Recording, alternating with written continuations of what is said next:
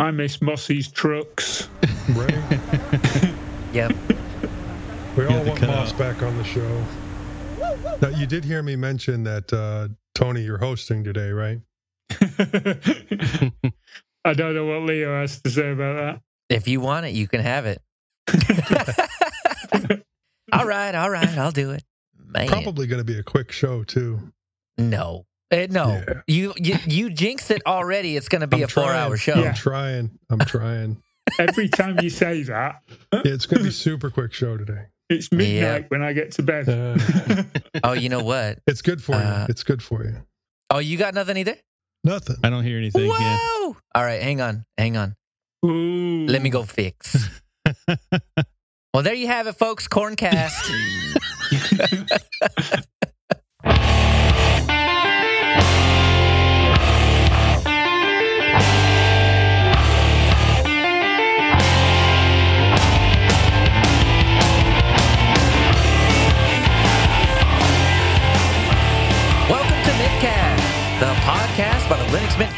For all users of Linux. This is episode 362. Livestream information is at mintcast.org slash livestream. We're in the Mintcast channel, not on Freenode at irc.spotchat.org. If you see something that you'd like to hear about, tell us. Send us email at mintcast at mintcast.org. Join us live on YouTube. Post at the Mintcast subreddit. Chat with us on Telegram, Discord, Matrix, Facebook, or post directly at mintcast.org. This is Leo, and with me today is Joe. Hello. Without the E, why do you not have an E in the show notes? You're just you're just Joe. All right. and Bo. Uh, also, no E. No E E, but I think I think that's supposed to be that way, right? Yeah, it's always that way. Why is it not spelled uh, B E A U? It's the southern Oh. spelling, not the French spelling. That's Ah. it. And Tony Hughes. Hi, guys.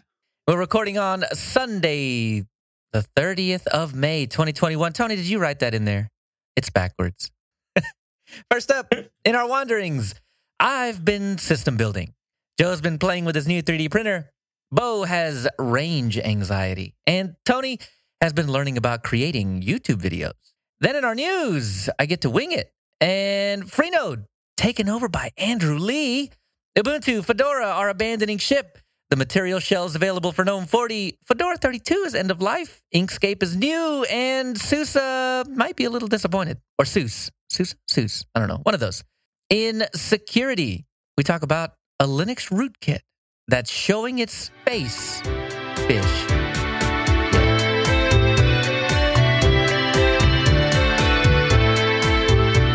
So this past fortnight, uh, number one, uh, with all of those extras, uh, I feel like I did Owen a disservice. Now he has to choose where to cut all that. Uh, so yeah, hey, that'll be fun. The build that I was talking about last time finally finished. It came in on uh, what is today? Today is Sunday. It came in two days ago, so I built it two nights ago. Wait, one night ago, two nights ago. I don't know. I can't math. But anyway, recently, and this was the uh, 5800X with the 5700 XT, uh, when 32 gigs of RAM. I've got a PC part picker list. You can click on the thing and you can see all the bits minus the uh, the storage, because some of that storage is so old you can't even find it on PC part picker anymore. Um, but everything is there, but the storage. Uh, if you're on the live stream, you can kind of see some of that. Oh yeah, Mm-mm-mm. and one thing about it, I think, is um, it runs a little hot. So I think that number one, I think that's the 5800X. I've I've read all over the place that particular chip is just a hot chip. So you've got to you've got to go above and beyond to keep it nice and cool, um, and from uh, really just kind of burning itself out, I guess. But it does thermal throttling and all that kind of fun stuff. So I, I don't really have to worry. I can abuse it and it will just kind of take care of itself. But I got the I, I got an all-in-one cooler. I've never done liquid cooling before. I got the ML120L, the Corsair, but it's a single uh, single fan. So I didn't expect a lot from it, and it performs better than I expected. Really, uh, for a single fan all-in-one cooler. I mean, to be honest with you, I think a lot of people compare those to stock coolers, maybe just a like a step or two above a stock cooler. Um, but it does pretty good. Idle, I'll sit anywhere between 36 and 38 Celsius, which is nice and that's fine. Um, and doing things on the desktop, it might jump up to 50C, 51, 52, something like that. So it's a little on the toasty side for not doing a whole lot. And during games, I think um, I think the most intense game I played lately was Black Desert Online because they're doing some kind of back end server switch thing where you got to Are you Oh, you know about Linux this. Or are you playing it on Windows? on on Windows. You made me say it. You made me say it, but why'd you make me do that? Well, no, because we talked about it on CPK, um, or I had to think about it, CKP. CKP. Come on. Um, um, yeah, we I couldn't get it to run on Linux like whatsoever. So if you had gotten it to work, I wanted to know how you did it. I'll the only try way I could, yeah, the only way I could play it on Linux was by using like a, uh, you know, like a streaming service. Um, Oh. the Nvidia, yeah, the Nvidia streaming service. Got It it. wouldn't, it wouldn't run it at all through Proton. Oh yeah, well that's that's yeah. I I don't imagine that's not the case. I mean, I'll probably run into the exact same thing you did. Um, but I, it's been maybe two years or something since I played it. I don't know. It's been a long time. Um, Right. and when I came back, there's like twice as many classes. So I rolled a new character, got up to level 14 or 15, something like that. And ah, Yeah. man, it was it was a lot more fun than I remember it being. It's It- it reminds me a lot of- yeah. Yeah, it reminds me a lot of TERA in in that you have. Hmm. I mean, it, it's very. You don't really have a target. Like you don't Mhm. select a target and then fight that target. You, I mean, you shoot in a general direction or you swing your axe in a general direction and you hit it. So positioning and making sure you're facing the right direction is very important in that game. Yeah. Have you ever And- played Elder Scrolls? Elder Uh, Scrolls no, Online? Mm-mm. It's kind of a it's kind of a mix between the two. Very very Neverwinter- directional, but you still I- target. Oh, I see. So Neverwinter is a lot like that, where where it's very Okay, yeah. directional as well. Um, and that one, I think I did get to work on Linux. Yeah, so I guess Black those- Desert will be my next Yeah. project. So uh, during Black Desert Online, when is is when I hit my my highest normal temperatures, which was uh, I think it was like seventy two. Hit seventy two or seventy three. Well, that's that's toasty, man. That's that's a little too toasty for my preference. But again, uh, single fan, all in one. uh, It, it worked okay. It was fine. It kept it not in the red, so that was that was all right. Um, the one thing though that I did do was uh, let it churn for I don't know maybe about thirty minutes under Prime ninety five. Mm. Yeah, we hit ninety C on that one. So that's that's way too hot. It's pretty hot, but I mean that's also like designed to overwork it. You know what I mean? Like you're Oh yeah, of course, of course. you're And intentionally running it hot. But here's the thing, though. I I do plan on uh, doing a little Monero mining, and uh, I do a Oh, lot of. I do a little bit of video transcoding, audio transcoding. So I mean, it's not like I don't push the processor a lot. And I mean, this is what really pushed me to get the 5800X rather than you know something else. I wanted the 59, but eh, you can't get it. So uh, I got the 5800X for a lot of those purposes, and uh, so I will be pushing it. I might actually see those temperatures in actual real scenarios, not just Prime 95. So if I do see those temps, I'm going to have to do something else for cooling. There's Do you think you'd ever do the custom liquid cooling thing? Have you done that in the past? uh if if money weren't an object, yeah. I mean, I totally would. Th- that stuff is so cool. Yeah. And okay, so do you know those lava lamps that are not lava lamps? So they they like um okay, so we know lava lamps are just like that that oil suspended in that liquid and it just kind of in, you know, cylinders kind of moves up and down, right? Ovals and stuff. There's there's a kind of liquid that it's not oil or anything like that, but it uh, I don't I really don't know how to explain it. I tried to explain it to one of my friends the I, other know, day. I, I do know what you're talking about. I don't remember what it's called either.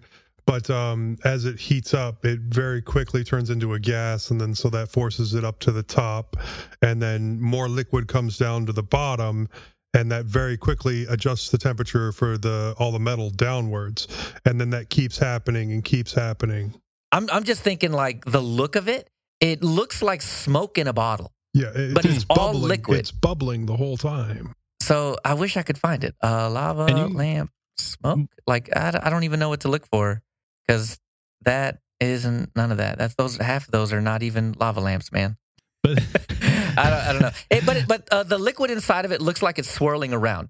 So if I could find liquid that that would do that inside of these these open loop systems, I would be way more Oh. inclined to do it because and, you know there's like glitter in there and all kinds of stuff. Like yeah, don't get me wrong, I'm I'm all about the RGB. Once that stuff started coming out, and I got a keyboard that had had RGB on it, I was like, all right, uh, we just have to do the whole thing. And so my case, my fans, the liquid cooler, the RAM, everything, everything is RGB. I spent a few extra dollars to get all the RGBness, and oh, it's fantastic, man. Like I thought I would hate it. I love it. It's like a it's like a nightlight for the, the computer area. So Yeah. I never trip on stuff. It's it's fantastic. I saw you got the Lian Li case. Yeah. So I've I've bought cases like that, but I've never had a Lian Li. And Wow. oh wow, the the the fact that it seems like everything in that case was really well thought out. I mean, Oh yeah. Just- I, I don't I don't know how to explain that other than when I tried to do something that frustrated me in the past, Lian Li had something in place that made that way easier. So and it, it's just that Yeah. kept happening over and over and over and over and over again. So I've had I've had Corsair cases, Thermaltake cases. Um, uh, what is that other company? I can't remember the name of them. Um, Cooler Master. They make cases. NZXT. That's what I have now. I really wanted case. the NZXT uh, something I plus something or another. Uh, I have no idea what the one I have is. I bought it actually like used on their website. They had a like a, a dented and damaged section kind of deal, Uh-huh. and so I got it. I got it cheap because it had a dent in it. And Oh, the dent, that's cool. The dent's in the back where you can't see it, so I'm I'm cool with it. This, so I've got it on screen now. This thing, um, because it's got the front fans, and I mean, it just looks sleek. It's just super yeah, sleek. yeah. This this this looks so. This I think is the newer version of what I have. Mine doesn't Okay. have that. Mine is glass like all the way on the side. I don't have this part at the bottom. This rectangle at the bottom. Oh, I got it. And Yeah, so we're, we're looking at the for those of you that are just listening, we're we're looking at the H510 series NZXT case. Um, and I mean, it looks fantastic. But I went with the the Lian Li uh, Lancool something. Let me see if I can click on it. Uh, See, There I it is. actually had it up. oh Yeah. wait, no, it was the wrong button. There we So, go. Lancool 215 That's it. ATX mid tower. That's the one. I never thought I'd be a fanboy for a case company, but I love Lian Li. I had one of their Oh, yeah. cases many years ago. It was the the huge full tower that like every PC gamer had, you know, back in this time period. It's so old it didn't have any 120 millimeter 120 millimeter fans because Mhm. the case came out prior to that being like the thing. Oh, it was all 80 so- or something? Yeah, it was all 80. So like there was you could buy the top piece was just riveted in and there was people that had taken the top piece and then cut 120 millimeter holes in it and then sold Oh. just the top piece on on eBay. And so Mhm. you could rivet yours out and then and put theirs in. And then also a common thing was to cut a 120 millimeter into the side. But I used that case like forever, and I gave it to a friend of mine who still uses it. Like it, they, those are the best cases, like hands down. Uh, yeah, yeah, man. And I mean, they've kept up with it. I, I can't, there was not a single thing I disliked about this case, man. Not a single thing. And I Yeah. find something I hate about every case. Like, oh, this one's got sharp edges, or oh, this one has the uh, the little rubber thing to bring your cables through. Like that's too far out, or just something. Yeah. There's always something. Like the little standoffs from the motherboard already fit for an ATX motherboard. So all I Yeah. literally had to do is just put it in, screw it down, the end. It was fantastic. Um, I ended up with an extra case fan because that back case fan I just took off because I was I, that's where I mounted my all-in-one heatsink to to push air out. So I mounted it in the back, and I've got two 140s on top.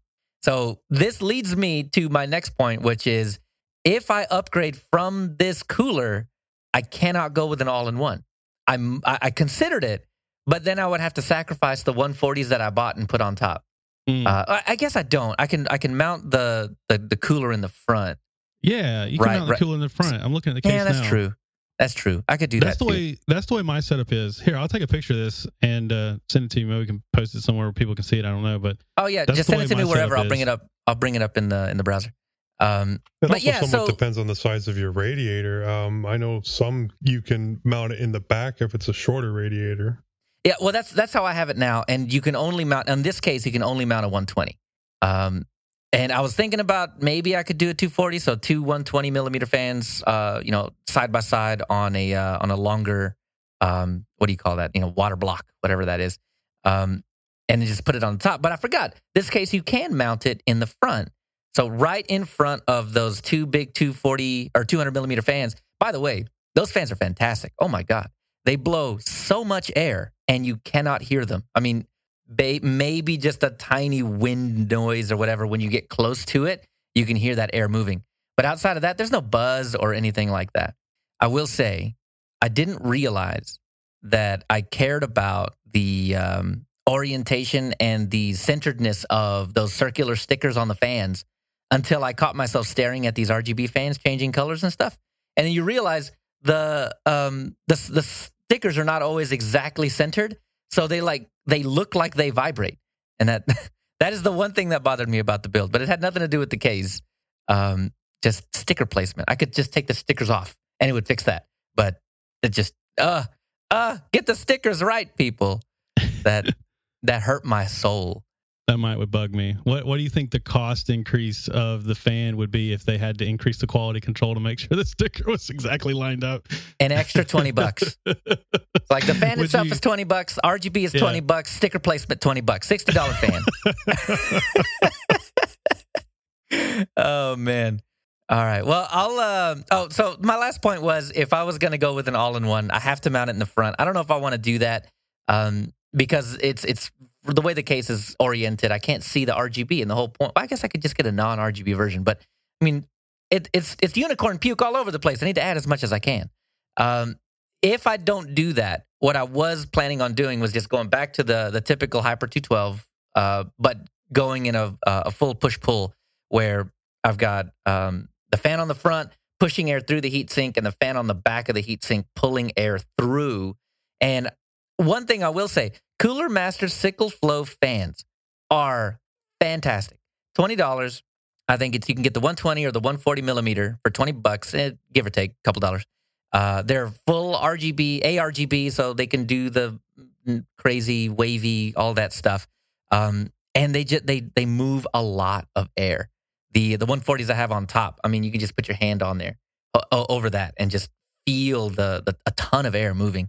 So I've I've fallen in love with these fans. So Hyper 212 for probably 40 bucks. A couple of fans for maybe an extra 20 bucks. Uh, a couple twenty dollars if I just do if I do the whole push pull thing.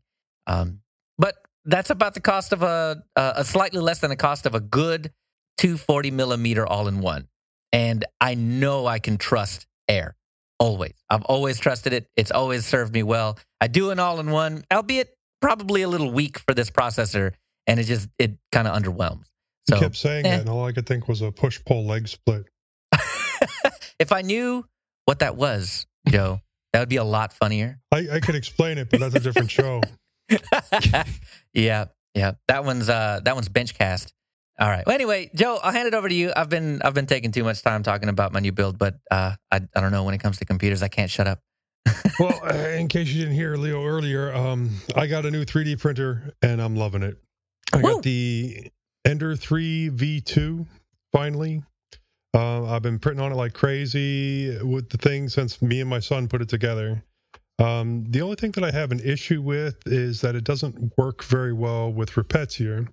Um, so mostly printing from micro SD card, and I'm sure that the interface with Repetier will improve over time. Um, so now, for now, I'm gonna have to rethink my whole 3D printer setup, and I kind of have already. And um, um, my enclosure, I'm not using it right this minute. I'm gonna remove the uh, Monoprice Maker Select V2 from there, and then completely reseal the enclosure. Get rid of the the blue tape that I'm using for some of the seals, and then put the uh, the Ender 3 V2 in there and I don't think it's going to go back in the back corner, so I'm not going to have a dedicated 3D printing corner. But um, I'm I'm moving some other stuff around in my garage and trying to make some room. And um, once that's set up, uh, I'll probably share some pictures of it. It, it, it should look pretty good, um, and it'll be right next to one of my um, monitors for my setup in my garage. And it the the V2 is a lot or the Ender 3 V2 is a lot quieter than my old printer with the uh 32-bit board, the silent drivers. The only thing is is is the fans are a little bit loud, but uh from what I understand, that's a pretty easy fix if I'm willing to purchase the uh Noctua fan replacements, which should be interesting. Um also, my fridge in the garage had the capacitor go out. It, it smelled horribly like like burnt plastic or, or burnt tires, um, wh- which Ooh, did so it blew some- up. Well, the capacitor did, and and yeah, it didn't blow up. It just slowly melted, I guess, because the, the the smell was continuous. but uh, it did cause some confusion because I was doing a long 3D print when it first started. And you know, you smell burning plastic, and you got a brand new 3D printer that's been running for 12 hours on a 24 hour print. What's the first thought that comes to your mind? So I stopped that print halfway through, and that kind of sucked, especially since the smell continued. Um, and, and then, well, I figured the next newest thing in my garage was that secondhand freezer that I had picked up. And um, well, I pulled everything out of that freezer, got it into the other freezers, and the smell still persisted. So then it, it had to be the refrigerator because it was coming from that general area. So I ordered a new capacitor, $10 fix, right? Not a big deal. It, it took a long time to show up from Amazon. It was like three days late, but it finally got to me and I had to rearrange my whole garage so I could get to the back of the refrigerator easily. And then I replaced that um, that capacitor. I made sure it was in the right way, uh, plugged it back in, and the first thing that happens is the magic smoke escapes. Yeah, um, that refrigerator is dead and is going to be picked up on Tuesday. So um, I, I, need to find a different refrigerator. Notice I didn't say a new refrigerator because I'm not buying, I'm not paying for a new refrigerator that's just going to sit out in my garage. I will buy a used one. And if it only lasts two years, I don't care. So did you did you order just the capacitor or was this just like the capacitor? A, oh wow, okay. And so you had to unsolder the old one and solder the new one in? With those, they're snap in. Oh, they oh okay. Yeah. Wow. Yeah, and I didn't have to, you know, worry about turning into bacon with my soldering iron because capacitors are always fun to work with. Yeah, yeah, really.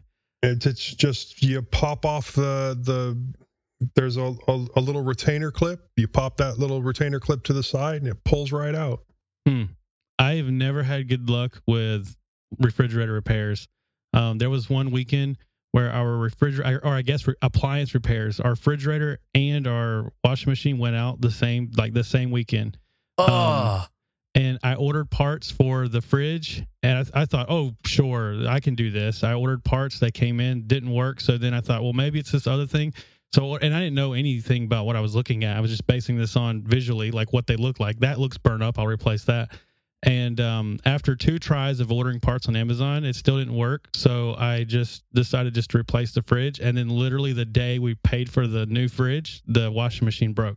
And so I've just I've never had good luck. Never had good luck with this appliance repair deal. wow! I did. Uh, I did an oven repair. The uh, it's an electric oven, and the bottom element broke. Oh, I don't know what happened. Actually, when we got down in there, you could see where something had happened, where it basically burned almost all the way through the element itself. And Hmm. when we were taking it out, I mean, the thing just snapped apart. And uh, I mean, the new the new one was super easy to to install. I mean, it, it slides right into these two little slots or whatever. But the hard part was like getting all of the parts out of the oven so you can get to the element. Um, that's the only appliance repair I've ever done, and it came out fairly successfully. Uh, we can we can oven things now. But Well, to the lend credence that- to what Joe was saying, like y- there's almost no point in buying a new appliance these days because like your grandparents have the same appliances they've had like since they got married, you know. Oh yeah, But you buy something new, they last five years. It's Yeah. crazy. Oh, they, they last the length of the warranty. Whatever the warranty Yeah, says, exactly. that's how long they will last. I mean, don't expect them to last any longer than that.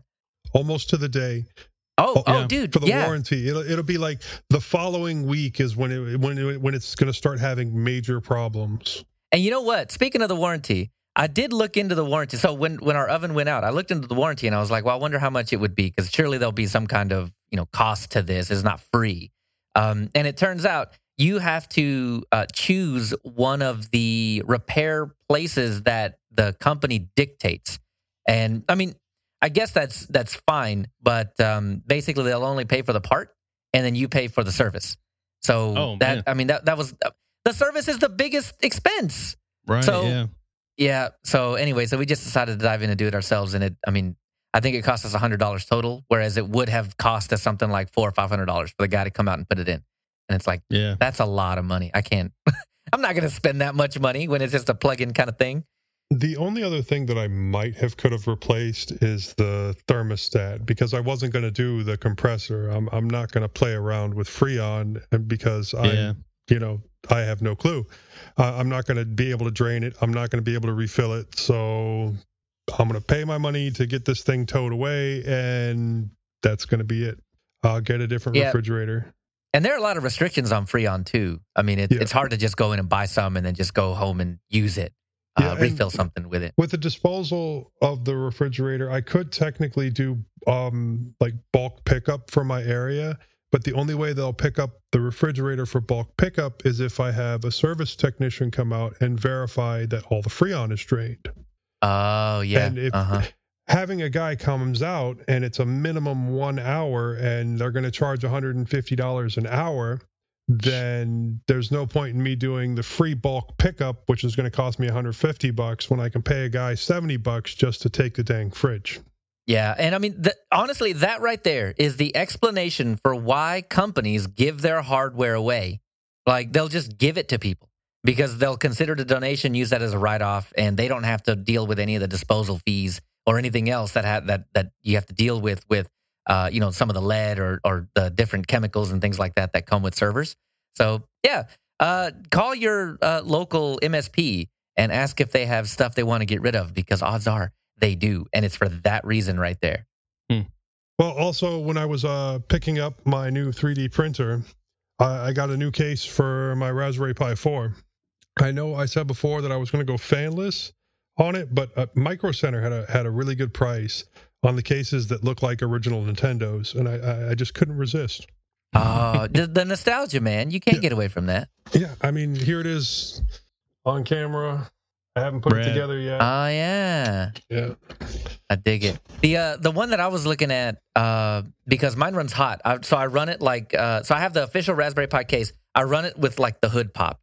You know, Oh, like okay, yeah. otherwise. So I mean, the case is still on it to protect dust and me from smacking it. But um, yeah, it's got to. It's basically has to be clamshell open. Otherwise, that thing will hit 60 C just sitting there.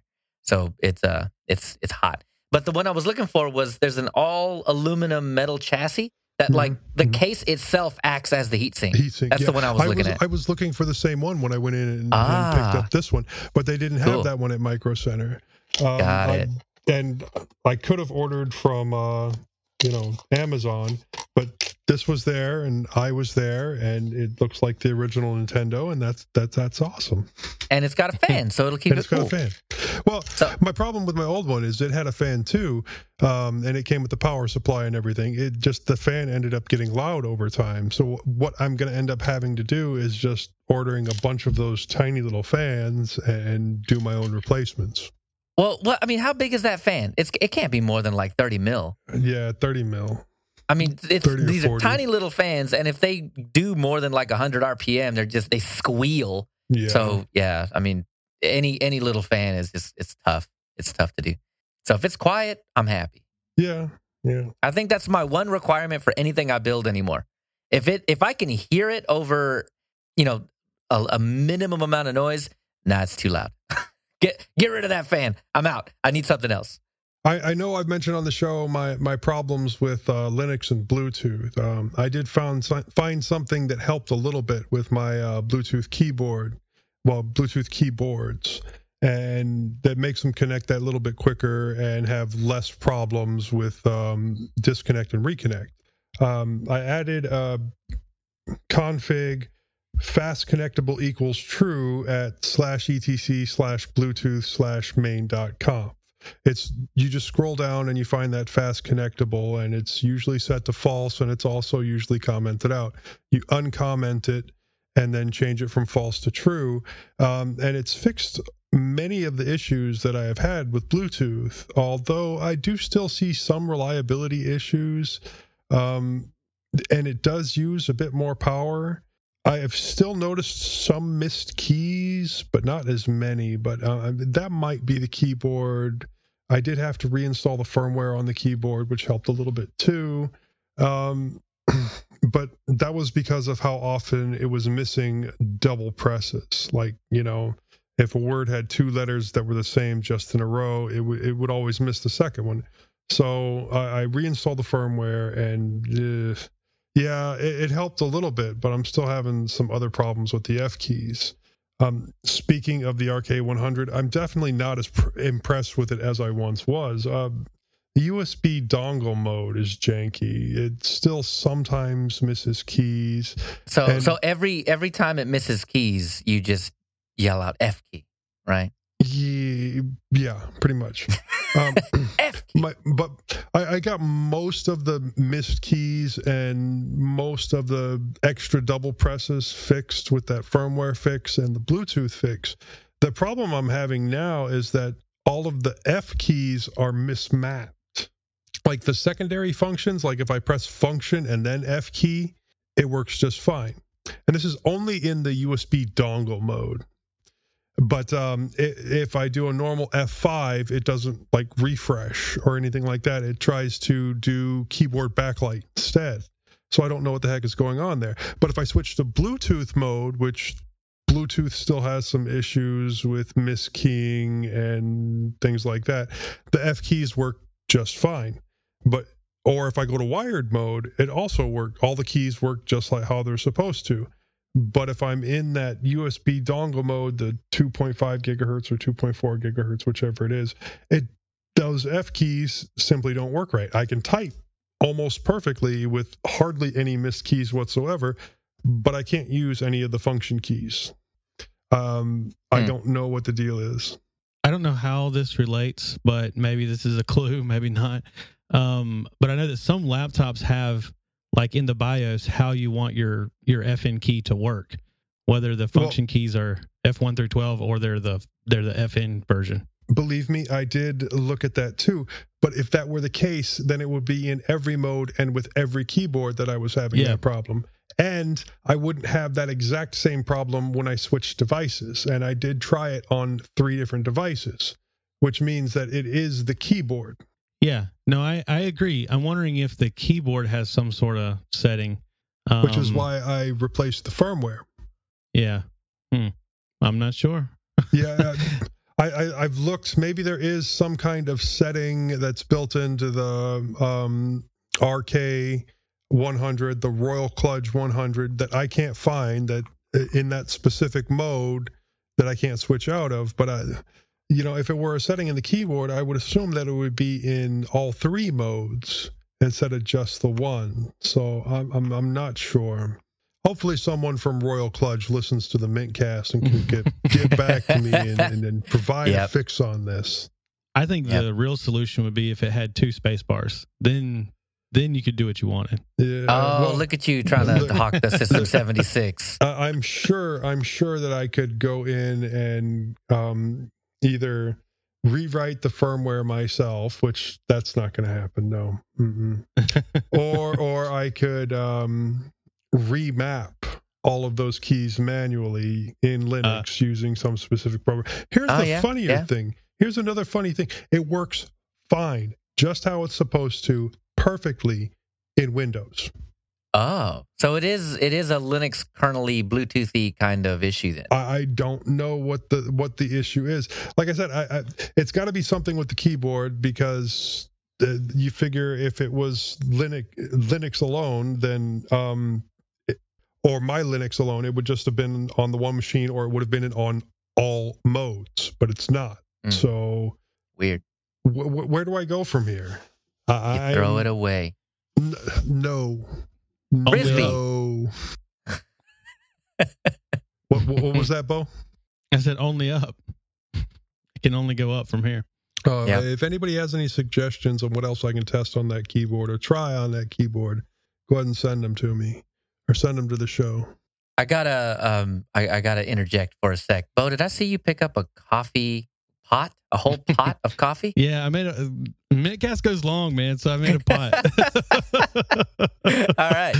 All right. Are you drinking straight from the know. pot, or did you you do you have your coffee no, pot it's, size mug? it's look. I've, I've already there it is. I've already drank almost all the pot. Killed it. We're not even we haven't even been on for an hour. You killed it. Yeah, but he wants to blame us. You know, it Yeah. being it being I, I think in you the just like coffee. Yeah, The problem Yeah. with the problem now that we're doing video is I can't just mute my mic and sneak off to use the the restroom. I've Yeah. but you you still you guys can. just see me leave. You should. hey, And when you when you drink 64 ounces of coffee in a sitting, man, you- you're going to be going back and forth. Probably about the time I hand this off to Bo, I'm gonna go grab another monster and, and use the restroom and, then come back. And you'll be in the same boat. Yeah. yeah. Oh well, that that's all I've been up to. Oh, except for the fact that you know, uh, I, I did I mention last show that Kai graduated from high school. I think. Well, you mentioned to us. I don't know if you mentioned it on the show. Congratulations. That's My awesome. My eldest daughter, the, the the the midget, she graduated from high school. She's done with high school. I've I've got to get her through driving school now, and then and then she has to do the whole college thing and the get a job thing, and, and figure out that adulting isn't easy. Yeah. But that'll come with time. And then my other two, my my middle child and my youngest child, are visiting the grandparents for the summer. So They're out of your hair for a while. yeah, so Yeah, like more- Nice. More podcast time. Hey, yesterday, see? I spent See? twelve hours in the car taking my middle child to be picked up by my dad halfway to Florida. Wow. and That's a long so drive. I- I've been talking to her all day on well Discord, and I just convinced my eldest to actually start using Discord. And the wife is kind of using Discord, but still kind of stuck with uh, Facebook.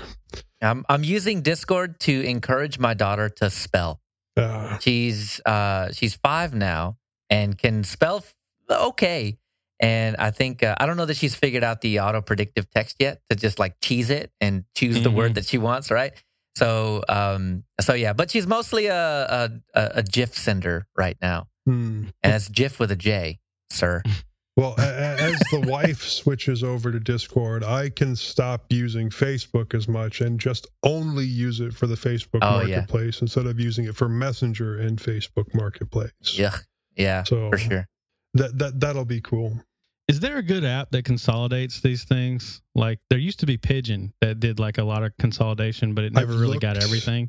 I've looked. I want to say um, Franz does. I think it's F R A N Franz? Z. I There think. isn't a good one Yeah. right Yeah. now. It Tri- does. Trillian Trillian used to be really awesome. Oh yeah, no, go it. check out Franz. No, no, no, check it out. WhatsApp, Facebook Messenger, Slack, Skype, Gmail, Telegram, Android Messages, Google Calendar, Discord, Hangouts, LinkedIn, uh, TweetDeck, Twilio, Holy Office cow. 365, Google Keep, Hangouts Chat. It sounds to me like they've got your bases covered. I'll post the Franz. I link. to try and that. I'll check it out. Yeah, because it's the well, most Joe, if you would join the live stream, I, Oh, is it on the YouTube right now? I'm- Did somebody I'm post it there? I mean, it's it was on the screen. That's all. I'm going to put it in the YouTube chat. I hate uh, Franz. I cannot I hate be almost all at of them, but, but everybody I talk to uses a different one. So I- Oh yeah, Nice. of course. I mean, how many do I need installed on my phone? That's my oh, dude. question. I mean, we as Mintcast, how many do we have? Like three? One of well, actually Well, four yeah, if you count Me, Facebook. we, yeah. um, oh, yeah, hold you on. forgot Let me go to the top of the show notes. Telegram. Um, Yeah. What else is there? YouTube chat while we're Facebook. live. I I haven't posted Yeah. the show on Facebook. I'm gonna have to start remembering. to do Matrix, that but that one's tied to Telegram, so do it's it. kind Tony's of got admin access on the on the Facebook page. Yeah, No, I keep forgetting as well. Yeah. yeah. Oh yeah. WhatsApp. I don't think. Oh, we I mean, don't do we have have WhatsApp? I don't think we have WhatsApp. You have WhatsApp. I have WhatsApp. Signal. Oh wait, that's me again. Too many. Too just just too many. Yeah. yeah. Way too many. So, Bo, this is sad. What's going on? What's happening? uh, Mumble. yeah. So I uh, I wanted I wanted to talk about I wanted to talk about the project that's kind of coming out of this, but what spurred it is um, I'm actually uh, I'm actually ending a podcast that I've done since 2009. Wow. Um, yeah. So uh, if anybody listening, you want to hear the last episode, uh, uh, ecnradio.com, um, you can check it out there. But um, we've been doing it since 2009, October of 2009. And the original, the original crew of the show was me and uh, uh, three other people. And those three of those of those four total, including myself, I'm the only person that's still that's still on the oh show. wow. Um, but for the longest chapter of the show, the one that people that listen to the show, most people know, it was myself, um, Scott, and Matt. Um, and Matt's been gone for a few years now, and it's just been me and Scott. Um, and uh, you know, I started I started podcasting in 2009. I was like 21. Um, I, I just I, I don't know what I wanted to do. I didn't. I had just started listening to these things, and I thought, heck, I could do this. My dad works Yeah. in radio. I had all this extra radio equipment that I could hook up, you know. Um, and I know that for me, the element of the equipment side and putting this stuff together and that sort of thing, that's what I really enjoyed about it. And I didn't really Yeah. care what we talked about. I never had a focus or, a goal for the podcast. I just enjoy the technology. And um, so, uh, I mean, this podcast has been going longer than I've been married. Um, we, uh, you know, we were we were doing the show before I got married, before I had kids. Um, almost said kids. Oh, almost slipped up there, but I only got the one Uh-oh. kid. Yeah. Um, For now. right. Um, but you know, over time, I kind of learned that like I needed some kind of goal. Like the show needed to be about something. I couldn't just talk about whatever. Um, and so over the years, I would try to like kind of steer the show to one thing or or another. Um, but being that we never started with a goal, it was it was it was hard to do because we could change Yeah. it on a whim if there was if there was never like a mission statement to begin with. And uh, you know, now that uh, you know Matt's been gone for a couple years now, the show has really changed uh, with me and Scott. Um, Scott works at a gaming store. I recently got into all this RPG stuff and Dungeons and Mm. Dragons and all that sort of thing. And and That, uh, that's an endless well of that's a money pit. yeah, But it's it's such a fun money pit. yeah, yeah. Oh, it is. It is. Um, and, and you know, ECN kind of became Scott and I talking about that more than anything else. And I just felt like it's not the same show. You know, it's not the same thing anymore. Um, you know, maybe it's time for us to, you know, end it and uh, but keep podcasting. Scott and I want to keep doing a show together. Um, but we're going to try to decide on. I don't know if it'll be RPGs or gaming. I don't. I don't know exactly yet. But we want to try to pick something like an avenue that we can focus on. You know, like how Yeah. Mintcast is about. You know, it's Linux, but it's from the users of Linux Mint. Um, and uh, you know, Crowbar Kernel Panic is it's about gaming on Linux. Like it has like a, a focus. Right. Um, and so I'm trying to look into to doing that with this with this other show that I dedicated so much time to. Um, so we're gonna like basically relaunch with a new name, new episode one, you know, new everything.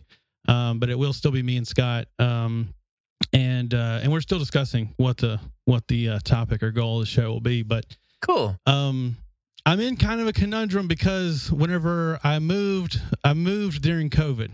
And Mhm. so during COVID, Scott was not coming over to do the show. We for for the last, you know, 10 years, we'd done the show in the same room and it's a huge element of our our chemistry together is based on that. When we started doing shows the way Mintcast does it where we do it online, it's kind of awkward like a little bit. Like I'm not as good at, at this style show as I am at being in the room and you can read your Oh, audience yeah. like right there, you know? Um, so I want to do, I want to go back to an in person studio, but at least between me and Scott. But I don't have the space in this new house. I didn't build, like, whenever we set everything up, I set up a closet studio that I also never use. Um, and uh, there's just, you know, I mean, I guess I could set a table up or something in here, but then I'm like committing this room to that. Like, it's hard to have Right. anything else going on here. Um, and, uh, and, and heaven forbid my wife and I have another kid, then there's absolutely no room, you know, for a podcast studio. So, um, I got some ideas. I've been talking to like, uh, there's like a local like theater kind of media group here in town.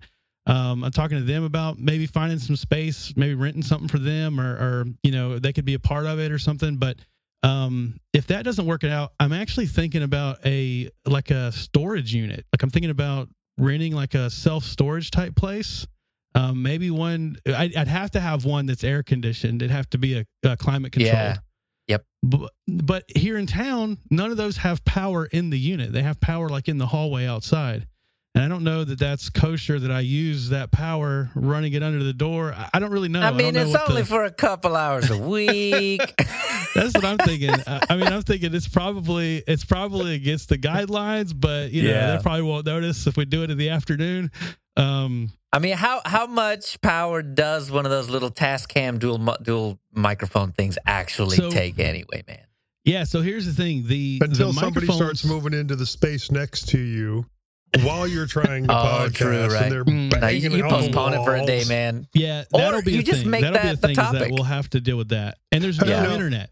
Now, with your um, with your home podcast setup and and, and, and being remote from your uh, partner, have you tried like different uh, video setups to make it feel more like the person's in the room. Uh, get a 46 inch monitor or a large monitor, mount it Yeah. like you know horizontally, and and, and then have me. it sit next to you, and it, Yeah. like they're right there on the other side of a piece of glass, We- something like that. See how it works we- for you. If it brings back Yeah. that that dynamic. we have a conference room like that at work now that's like it's like half a table and the other half of the table is just a screen and somewhere else in the world there's another half a table with the screen so it's like you're in the same room with each other Yeah, I just just, set to up something like that. feel. um no i haven't thought of that i still think it would be i still think it would be different i just think it feels different Well, there's just yeah, nothing it's going to be different. You're just trying to bring Yeah. back more of that dynamic. yeah make it closer yeah yeah there's i'm there, there's definitely things we could do that would make it make it more similar but um i think uh so a couple options so for one thing we can't do live streaming because there's no there's no internet um Ah.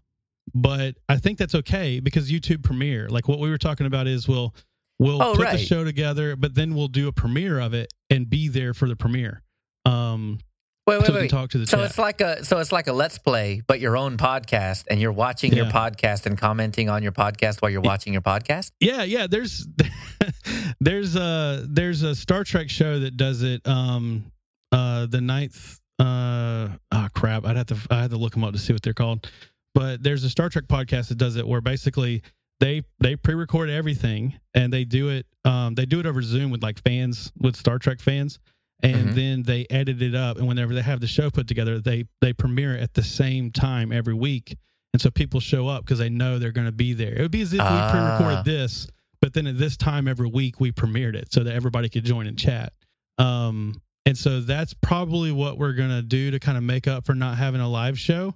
Um, but then uh, so there won't be any live. But the power, the power thing, I think I can either run a drop cord to the hallway if that's possible. But if I can't get away with that, the the the Zoom handy thing that I use, it's um it's battery powered. So that as long as I charge it will be fine for the whole show. Yeah. You can record onto it. Um so I don't actually even need my laptop really for just the Right. audio. Um and then you're just down to lighting and cameras. Well, um my DSLR obviously runs on a battery. Those battery lives usually suck, but I could probably figure that out somehow. Um, and then the lighting, there's plenty of battery powered like LED lights and things that you could use. And so I think it's possible to to do this. Um, you know, you I I'll order some backdrops or something to make it so that it doesn't look like it's in a storage container. Um, Green screen it, bro.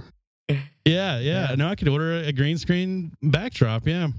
So I think it's I totally think it's possible, and I think that doing I think that this would make an interesting video about the process of making this happen too. And so even if it's a failure, I'll try to I'll try to document the whole process and make like a little mini documentary about putting this whole thing together.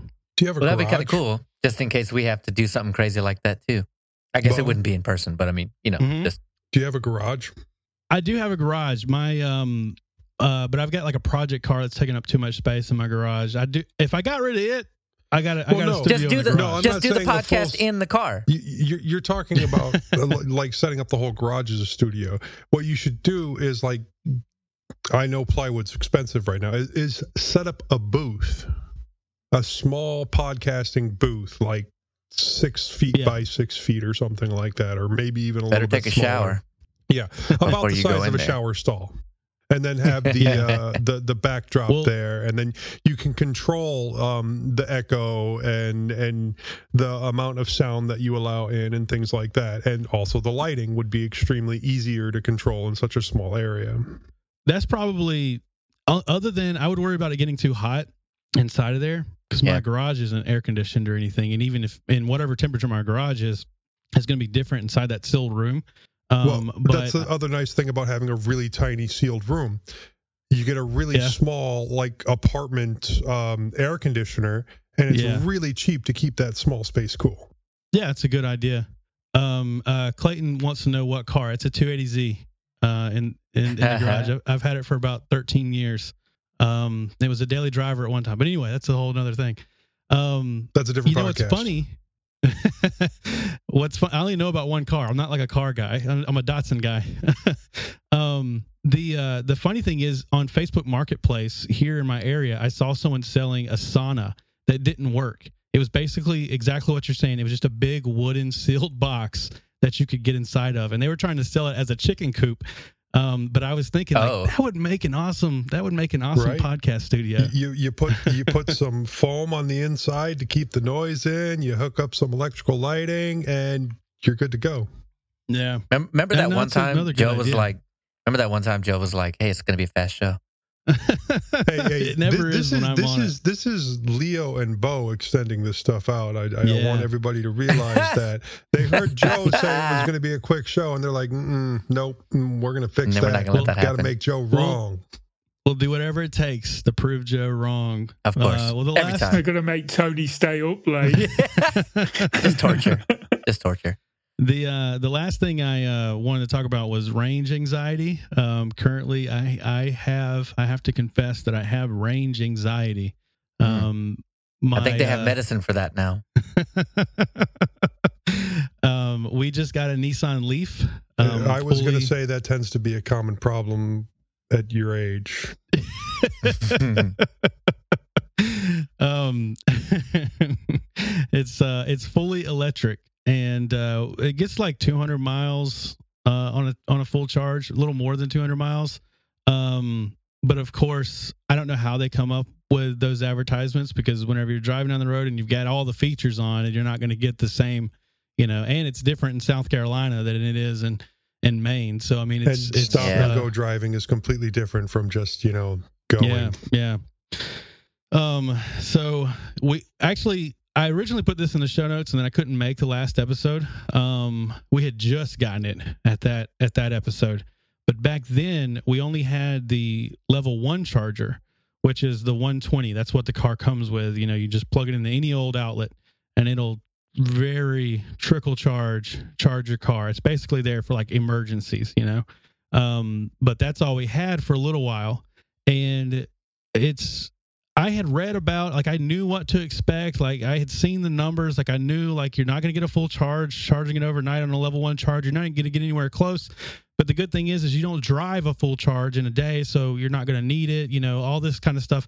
But once you actually know that this is your only way to work the next day, and you plug it in and you see how slow it's charging, you're like, holy cow! Like this is this this is real now. Like I read about it, but now it's real. Yeah, you feel it in your bones, Yeah. man. Yeah. It charges so slow on a level one. Like basically, we would charge it. Um, you know, my wife, my wife's driving it every day. I drive way too far to actually. Theoretically, it could work for me, but again, I've got too much anxiety. I wouldn't trust it.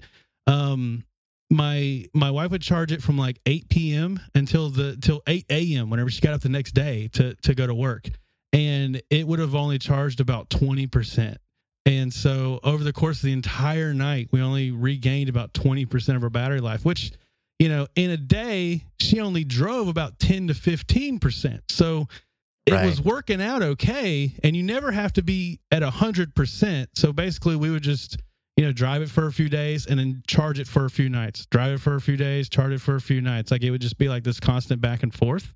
Um, but, uh, this past weekend, uh, my dad came over and helped me uh, install a 240 volt level two hey, charger. Yep, that's exactly what I was going to ask. Yeah, yeah. So luckily, our our breaker box is in the garage. It's it's on the other side. It's on the Z side of the garage. It's on the other side from my wife's car. Um, but uh, we we installed it over there because it was going to be like six hundred dollars to get the wiring to get it to go Yep. across to her side of the garage. But we just installed it in there and we just stretched it across the Z. Um, but um, now that thing charges like one night's charge will fully charge it. So now it's a matter of we charge on like Sunday night and we don't have to worry about it again until the following Sunday night. Um, How long have So, you so this? what you're what what what I'm hearing is if the infrastructure's in place, electric cars are Yeah. fantastic.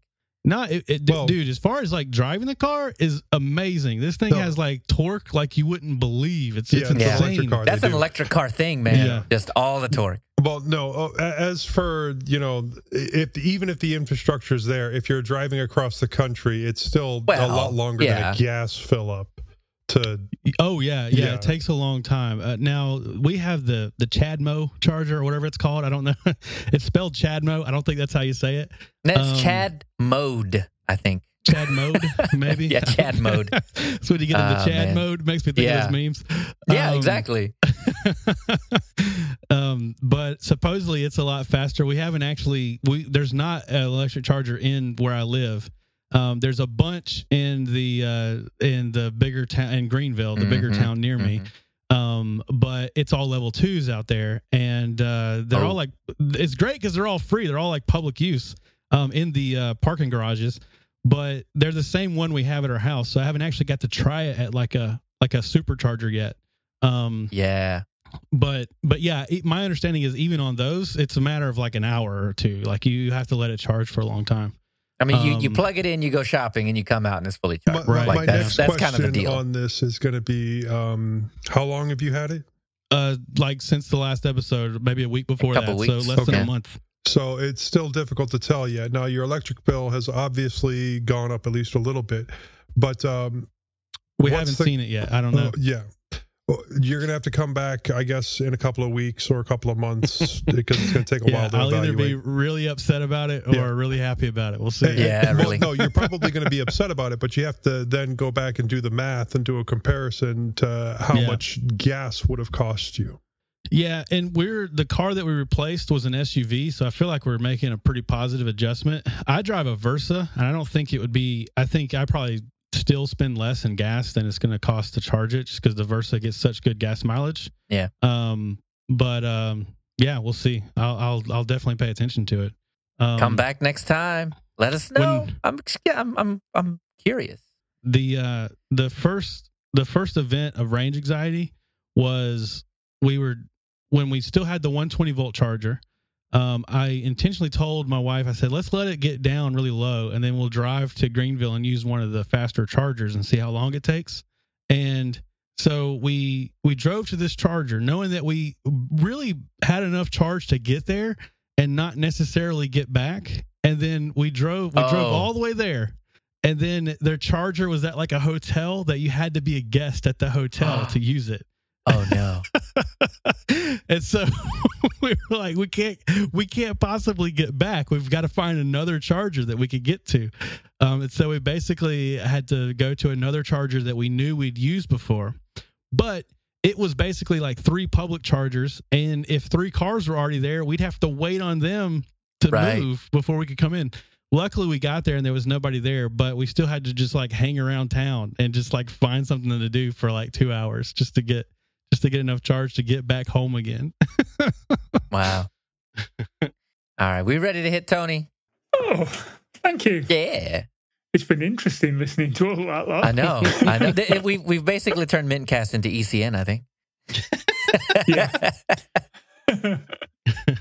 so, uh, you know, I've been continuing over the last couple of weeks to do some more Matchbox uh, restoration custom work. Uh, I've put a link to a uh, YouTube video. I just took See a if I can little get that in the YouTube video of um, uh, one of the restorations I did. So there's a link in the show notes to uh, one of the eight wheel crane, Matchbox eight wheel cranes that I did.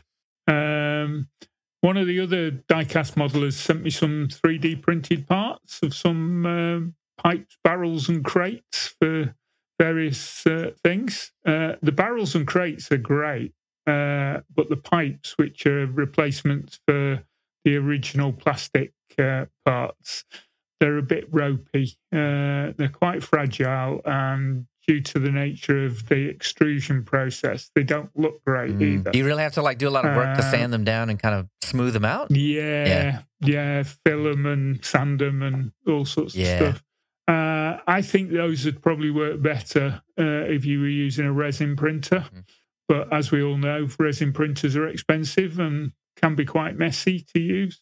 I have got a mate who's got a got a resin printer, so once we can get back to meeting up Yeah. for maker spaces and things like that, I might be asking him to do a bit of printing you for me. make the list now and be like, "Hey, man, I haven't seen you for like a year and a half, so here's a list of all the stuff Yeah. I need." Here's a jug of resin. yep. Help me out Here here. the here are the materials. Here's No. a list. Uh, you just whatever. Oh yeah, no, I've, uh, I, I said to him before lockdown that uh, if he did some stuff for me, I didn't expect it for free. That I'd uh, sort him out with materials and stuff. No, um, resin printers have actually come down in price, and you're going to see them keep coming down in price, of course. But still, getting around that mess factor is is my main problem. Yeah, and uh, you've also got to uh, you've got to have a UV lamp set up for finishing curing the parts as well afterwards. Um, so there's these various little things that you don't have to do with just ordinary 3D printing, but uh, yeah, they're about four five hundred dollars or the equivalent in pounds over here uh, now for a for a base model. That's not terrible, uh, sure. but I mean, um, you got to love what you're doing with that thing if you're going to spend that much money yeah, on it. Yeah, yeah, yeah. So uh, I'll see what I'll see what uh, my mate can come up with first. And uh, I installed Hannah Montana Linux on my Lenovo X230i laptop. Mm-hmm. We were having a bit of a a laugh about this on one of the uh, on Discord and that. And, and we, uh, we were even talking about it on one of the previous episodes. What is it or is it did, not? Yes, we did, didn't a we? distro, but we never got your temperature on this. I don't think you were on that show, were you? Um, so is Hannah Montana uh, Linux? Uh, no, I wasn't on that show. I did listen to the show. So, so and, is it? Uh, no. Is it a full on distro? Uh, well, it, it, badges itself as a distro. Sure does. but uh, the other, th- it's um, Swift Linux that now release it, mm-hmm. Uh, and they do two or three different versions. And if you go into the desktop um, pictures, uh, all the other versions, the desktop is there, and it basically it's just MX Linux with a different desktop. Hmm. Bo, what do you think? Oh man, you what start the based, pot now. Are they, are they based on uh, Ubuntu? What are they based on? So no, based on, well, it's MX yeah. is based on oh, okay. Debian yeah. stable. So it goes okay. Debian, MX, Swift, Hannah Montana Linux. yeah, I would call it a flavor, maybe. Okay. Yeah, okay. So not quite, not quite a, a distro. I, I looked up when I saw this in the show notes. I I just wanted to look up uh, other kind of tongue in cheek distributions that are yeah, out there, and the one that I found that uh, that I want to try out, although it hasn't been released since July of 2011, and it's based on Ubuntu 10.10.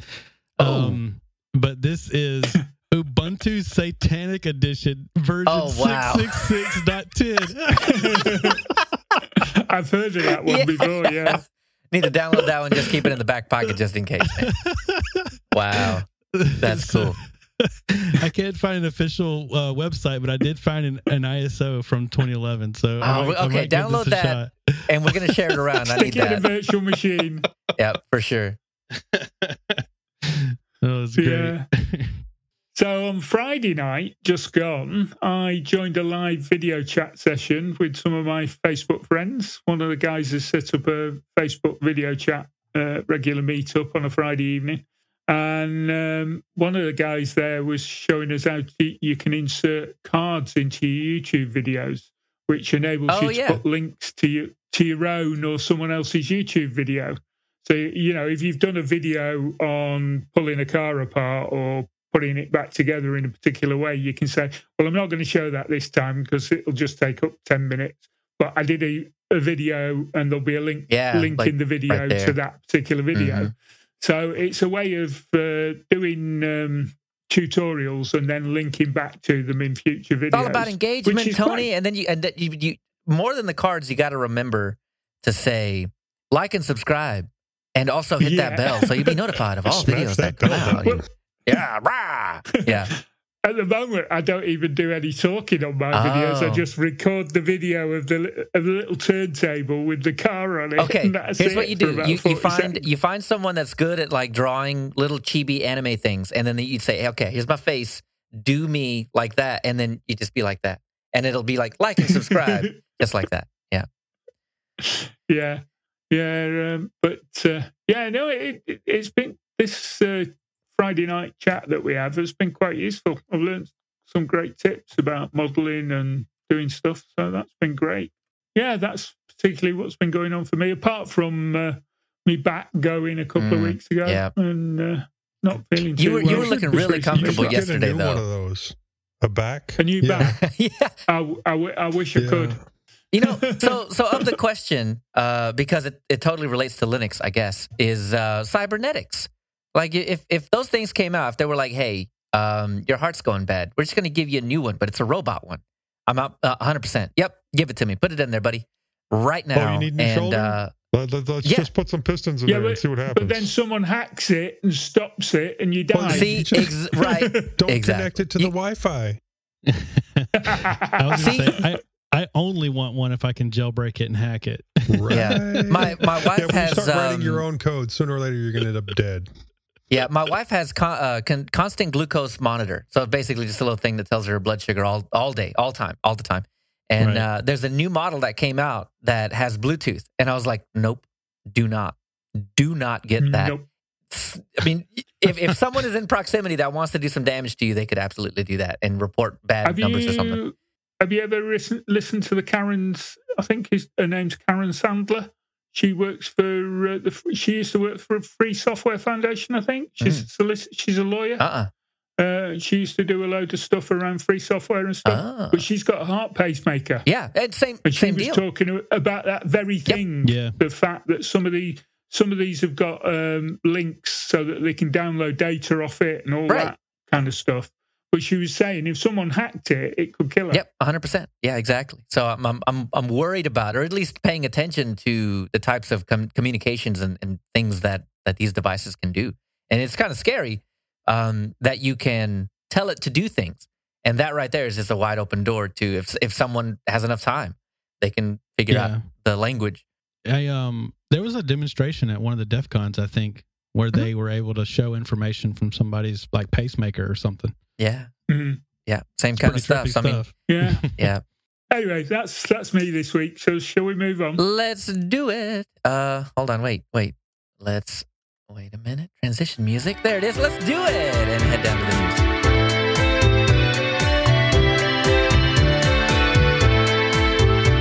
All right. I feel like uh, we're gonna we're not gonna spend too much time on the news of the security because we totally killed it in the in the wanderings, man. But there's a lot of stuff that was going on, but a lot of it tends to be related. So the first story is probably the story you've been hearing about for the past 14 days because all the juicy stuff happens right after a Mintcast episode is recorded. So we have to wait two weeks to actually be able to talk about it. And right about the time that we recorded uh, 361, uh, the whole Freenode thing was happening. So right now there is a Freenode IRC staff mass resignation thing that happened after the uh, uh, one of the investors, I think one of the chief investors of uh, of groups like uh, Private Internet Access and Shells.com, Andrew Lee, um, who and in the article it says Crown Prince, but South Korea doesn't do royalty like that. So I, I don't know. I don't know exactly what that means. But anyway, Andrew Lee. Leo, before you go Yeah. on, can I can I say, do you not need to say what IRC is for some of our younger listeners? Listen. because maybe they've never used it. IRC is dead, and this story is silly. Let me just put it IRC this should way. have been dead a decade ago, Yeah. But so IRC. still, I mean, like- we we have crawling along on life support. Yeah, we, we have we have our IRC channel on Spot Chat, and we're ta- so Spot Chat is basically a big server that uh, that contains a bunch of different channels that different people can subscribe to. It's like Telegram, it's like Discord, it's that entire idea. Um, and Freenode, it was the biggest IRC, I guess, uh, federation, conglomeration, just grouping of servers out there, and yeah, this whole thing with Andrew Lee. So back in 2017, Andrew Lee technically bought it and in 2019, 2020 started exerting some of that power. But there is a there's there's a um I guess there's confusion about whether Andrew Lee actually has the power to do that. He owns the the rights to the names and the name spaces, but he doesn't he, he cannot exert power over the volunteers that actually run the servers and deal with all of this on the day to day. So the moment in this year, I guess uh, late April, early May, when Andrew Lee started trying to exert some of that power, and let me see. Uh, yeah, so staffers created a blog post uh, outlining the changes in leadership. Uh, in late April, Freenode um, created a test network, and uh, let me see, who was it? I cannot remember exactly what happened. I know it. Ha- I know it's in this article somewhere. Um, oh, here it is. Here it is. So they started advertising shells, shells.com. The thing that we were talking about with Mintcast two episodes ago, where now you can run Linux Mint in a VM in the cloud and have a desktop and accessible to you anywhere you go. That company is uh, you know part of all of this, and they were starting to advertise shells on the Freenode website. Now, Freenode does advertise, but it's not on the front page. They have a specific page off to the side that that they do advertising on, and that's where shells should have been, according to the Freenode volunteers. But according to the owner of uh, Freenode, Andrew Lee, it belongs on the front page because, well, I mean, that's Andrew, one of Andrew Lee's projects. So this sparked a huge mass resignation um, where you're you lose all the people that are running Freenode, right? You can own something, but if you get rid of all your employees, well, it's not going anywhere. So this this sparked off a whole thing, and eventually Ubuntu, and these are the next two articles that we have here. So Ubuntu has an article where they've decided that they are leaving Freenode for LiberaChat. I think I'm saying that right. And LiberaChat just put out a tweet earlier today uh, that they reached 24,000 con- uh, concurrent users. So people that are online and chatting at the same time, 24,000.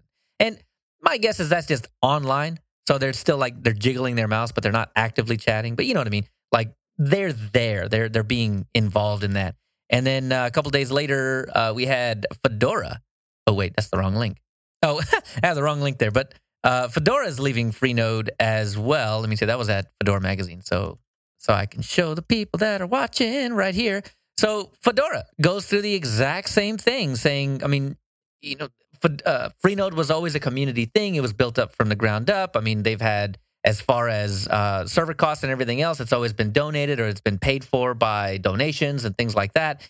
Um, and now that we have, uh, you know, this this bigger player that has a lot of money that's contributing to Freenode uh, out of his own pocket is trying to exert control over Freenode and, and change it to to you know become more I don't know. To be honest with you, more he's trying to squeeze some cash out of it. It seems like uh, that's that pushed all of the people that were dealing with Freenode on a day to day as a on a volunteer basis away. Those people created LiberaChat, and that is now where Ubuntu is going. That's now where Fedora has announced that they are going. And to be honest, it's probably where anybody that was on Freenode that cares about free software and cares about this control is probably going to end up.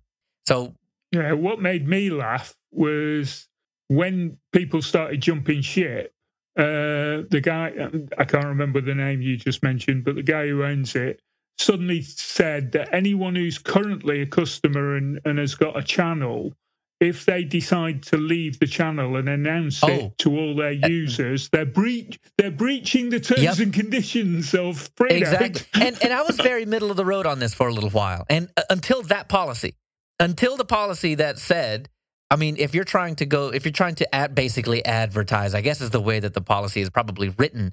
Like you cannot advertise for other chat services outside of Freenode, and linking to LiberaChat does that. And I mean, so that that breaches policy, and you know, we'll shut you down. That right there, that authoritarian kind of no, you can't, just sold it for me. I'm I'm now on the side of LiberaChat. If you if you go back in Telegram about a week ago where I'm talking about it, I'm like, you know, I don't know. I'm to wait for some facts. That came out, changed my mind. The way that you handle an exodus like that, if you do that, you lose all the credibility in my eyes. You cannot try and force people to continue to congregate where they don't want to be. And then whenever you whenever you put even more restriction on that saying, you can't say that you're going off to some other place. Nope. That that is where I draw the line. I mean, Andrew Lee. But what do they no. care? Like they're they're leaving, right? Yeah. Like what? Are, what do they care if they broke if they supposedly broke the terms? They're they're leaving Freenode for this other anyway. Well, the people that are leaving don't care. It's oh, okay. Freenode doesn't want the exodus to happen. They're preventing it, and by yeah. uh, they're preventing it by trying to prevent people from saying, "Hey, we're over here now." Instead of on Freenode, we're on LiberaChat. That yeah. is what broke the policy. People that are leaving don't care. Andrew Lee cares because the people that are leaving are taking their advertising dollars with them. So mm. he's losing money by by losing people. And yeah, no, that's that's where I draw the line. Now it's now it's it, we're into way shady territory. We were kind of in shady territory in the first place, but I was giving them the benefit of the doubt. But you say stuff like that, no, you're you're fully in shady territory, and I don't support you. That's not cool. Anyway, speaking of Fedora, uh, Fedora 34 is now on kernel 5.12. So that is an interesting turn of events. I think uh, 5.12 was a larger kernel update. Uh, quite a few folks were having some issues with it. There were a couple of regressions in it that had to be fixed. Um, so now I feel like now that Fedora 34 is on 5.12, um, a lot of those regressions, a lot of the weird things that were happening in 5.12 must have gotten ironed out for Fedora to, to give that the thumbs up and the go ahead. Um, so if you're not on 5.12, by the way, 5.11, if you're trying to just stay current on your kernels, 5.11 is now um, end of life. So if you're on 5.11 and it's not supported by the distro that you're on, make sure you move up to 5.12. 5.12 is good stuff. And speaking of end of life, Fedora 32 is end of life. So if you're a Fedora head, uh, yeah, get up to Fedora 33 or just right on up to Fedora 34 if you can if you can stomach GNOME 40. I thought it was all right. I mean, especially on Wayland. And uh, once they get OBS, once they once they figure out screen sharing on Wayland, and I mean really figure it out. I know like 90% of the scaffolding is there for everything to work, and I know for certain instances that it does work. But I need to be able to flip on OBS, press start streaming, and I don't have to think about it. Once it's there, I'm gonna love Wayland. They recently had uh, some improvement on that, so we know they're working on it. Yeah, exa- that was um, I think with the release of GNOME 40, there were maybe right after that. I think there was there was uh, yeah, Wayland came out with an article saying, "Hey, look, you know these are the things that we have done that we've completed. Here's a couple on our bucket list that we need to get done." And I'm just waiting for those last couple of little uh, issues to get taken care of. And man, I'll be excited for it. But Cinnamon won't be on Wayland for a while. So, uh, so if you're on Mint, uh, yeah, Wayland's not even really a, a conversation you get to have right now. Oops, I put the wrong one. Oh man, broke it. There, I'm trying to fix the links as we go, and of course, I can't do two things at once. Uh, but speaking of GNOME 40, uh, Material Shell is now available, and so here's the thing. Here's the thing that is happening right now. Um, you have System 76 working on um, what do they call it? Cosmic. And that is a full visible shell replacement for what GNOME 40 is doing. And it, it makes it behave in wildly different ways than GNOME 40 behaves. So they're really using all of the speaking of scaffolding, now that now that I've used that word, I got to use it again. All the GNOME 40 scaffolding but then just making the desktop behave the way that they want to, which is not the way that GNOME 40 intended. And now you have Material Shell, which it's it's it's existed for a while, but now it's available on GNOME 40, and it does the same thing, where it it it it has GNOME behave in ways that GNOME 40 doesn't behave. So it's really just you know you want all of the cool features of GNOME 40, but you don't want it to act like GNOME 40. And this seems to me to it's becoming a trend. Where I mean, we have we've had extensions for the longest time where people just didn't like the way that GNOME 40 did things. So we're going to change this one thing. And now you have System 76 and GNOME Material uh, Shell um, making GNOME 40 behave totally differently. It, it, am I am I just looking too hard into these things, or is do people really just not like GNOME 40 in general and just want it to behave differently, or am, am I just looking too hard into it? I just don't like GNOME. yeah. I mean, yeah, I think a lot of folks. I mean, Norbert in chat says he simply loves GNOME 40 on the touchscreen, uh, but but on a desktop and mouse, it's not quite there. And I think you know maybe Norbert, this is this is what you need. You need maybe a Material Shell, or you need uh, System 76's Cosmic when it comes out in July. Maybe yeah. GNOME 40 is going too far. You know, every time I get on GNOME 40, I'm like, oh yeah, this is Android. This feels like a very Android kind of experience. Um, and I mean, what Norbert says kind of really reinforces my idea on that. It, it works great for a touchscreen when you're poking at things, but when you're clicking on them and you know using keyboard shortcuts, it's not quite it's not quite there. And I mean that, that's certainly what Pop Shell does. So Pop Shell, Material Shell, surely there are more. Yeah, Clayton says it's Linux. You can do what you want, and I mean that's that's fantastic. But you know, just getting at the idea of GNOME Shell of of GNOME's shell is is uh, obviously GNOME Shell is popular. Everybody uses it, but do they like using it? That I guess that's that's kind of the the question that I'm trying to get to. Is do people actually like GNOME 40? Or do they extend the crap out of it to where it doesn't even behave like GNOME 40 anyway? Or do they use some kind of full shell replacement like Material Shell or um, Pop Shell? And I mean, when when I'm on GNOME, it's on Pop. Uh, so at least right now, and GNOME 40 was fine, but you know there were there were those paper cut issues that I was like, eh, I should install an install an extension to to make that better. But yeah, I'm looking forward to Cosmic when it comes out. Me too. Me too. So I think we always have to have like a flavored gnome. It can't be vanilla gnome. That might be it. So if uh, if you have a preference, I mean, obviously this is Mintcast, so there are likely a lot of people that are not using GNOME. But if you use GNOME, do you use it vanilla, or do you extend the crap out of it, or is it just one extension that you just have to have? You know, I gotta have my desktop icons, or I gotta have those little uh, notif- notifier icons up in the top, or I mean, do you go go full shell replacement with Pop Shell, Material Shell, or some other kind of shell? So if, if you have an opinion on that, let us know. I'm curious to know, um, you know, what kind, what, what our listeners, uh, what our temperature is on uh, just no, vanilla GNOME 40, really.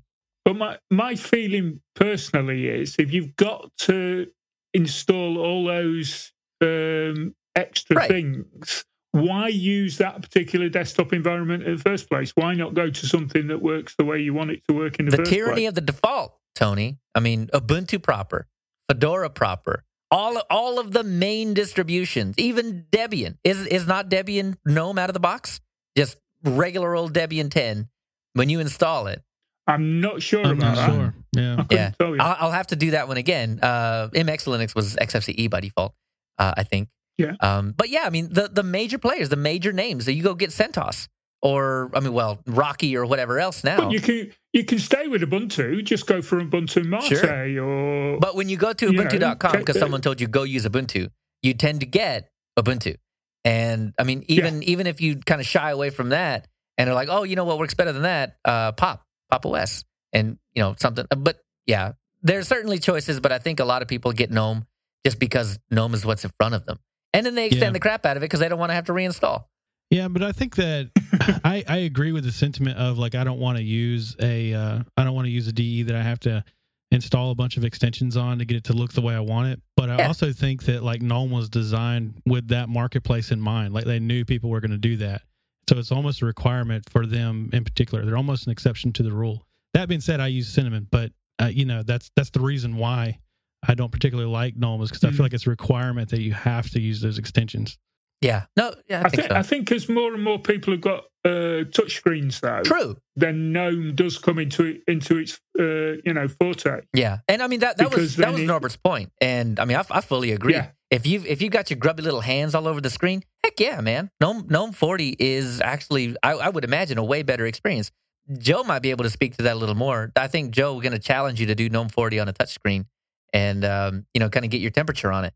If you remember right, and? when we tried out GNOME 40, it was on a touchscreen, and it was um, actually it, it, was extremely usable. Cool. I, I, had no complaints with it, and without extensions, the, or did you have to? No, no, no, stock. I, I kept it stock for the show, so cool. it, it, actually worked pretty well. Um, well, okay, some of the it, some of it was already here, built here in because comes. I was the theming was already there, so it wasn't quite. Oh, stock. right, right. So that that was with what um, uh, Garuda that I that I had done it with. Oh right, yeah, right. and and it worked out really well. And with the theming that was there, um, I, I, really did enjoy it. But yeah, I, I, think you're right that with a stock GNOME 40, I'd have just hated it. Yeah, like yeah, yeah, it'd lasted five minutes on my machine. Yeah. So yeah, if it was called GNOME Touch, then it'd make more hey, sense. See, yeah, actually, you're right. You're right. That was going to bring up my next topic there would be why not try out something like um, what plasma mobile? True. Which is but designed I, I, I for these, that type of screen so. Yeah.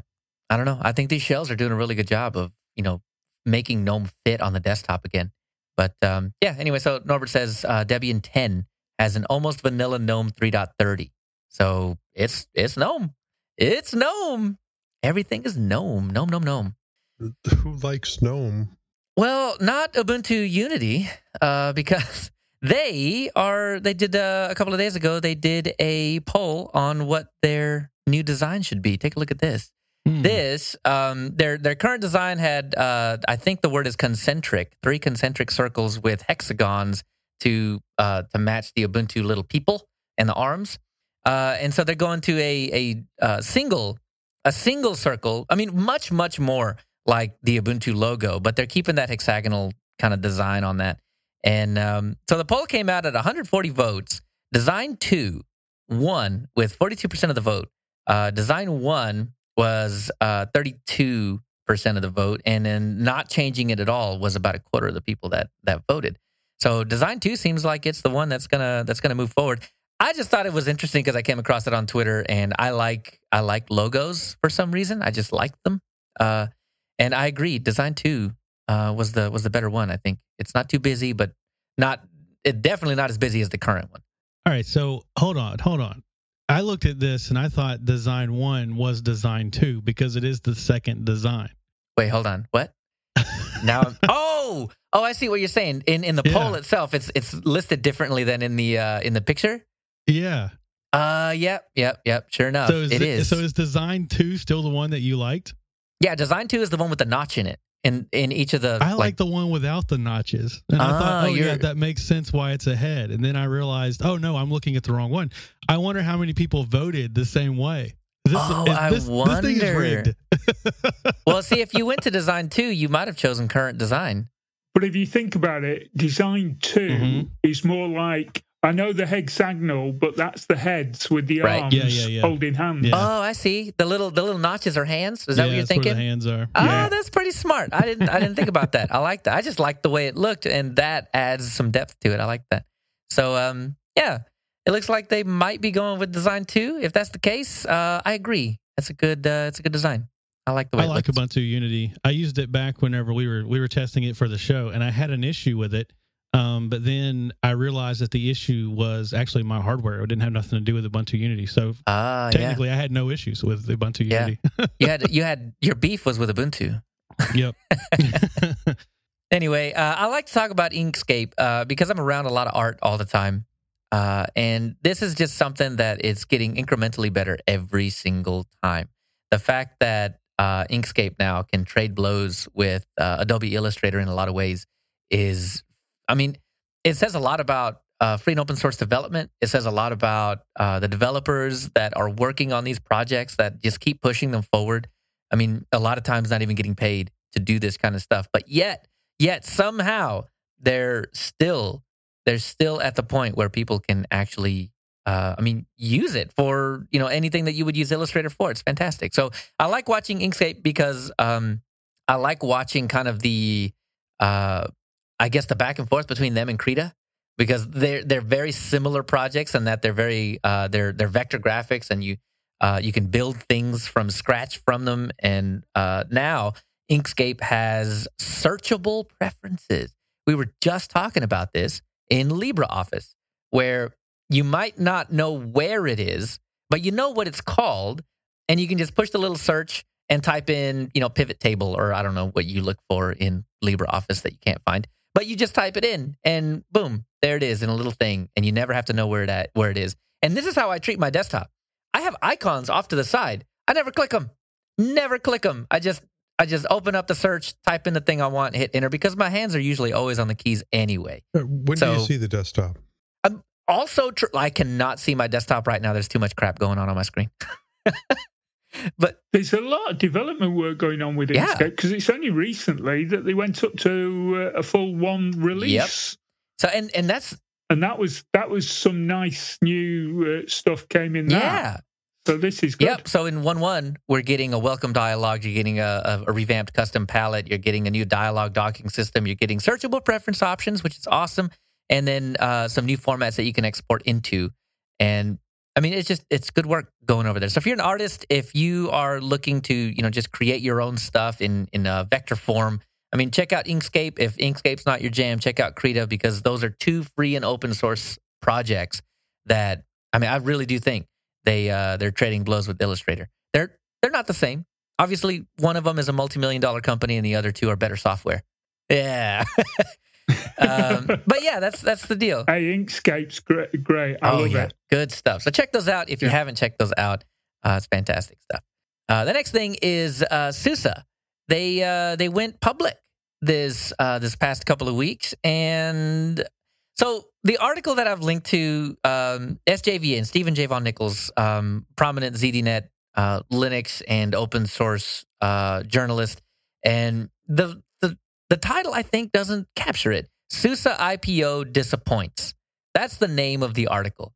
But even in the article, he says it's not really that disappointing. So why did you name the article that? So anyway, the, the idea was that um, More SUSE was hoping more for, well, you know, that's probably true. But uh, SUSE was hoping for a 30 euro per share IPO. So $30, I mean, essentially about $30 for us in the US, They're 30, I don't know, 31, $32, something like that, uh, a share. But they ended up getting $29 or 29 euros and 50 cents. Is this still cents in euros, right? Imagine so. Anyway, yeah, so 29.50 euros is what they ended up with. And then by close of business on the 20th, uh, crept up to 30, dot, uh, 30, 39.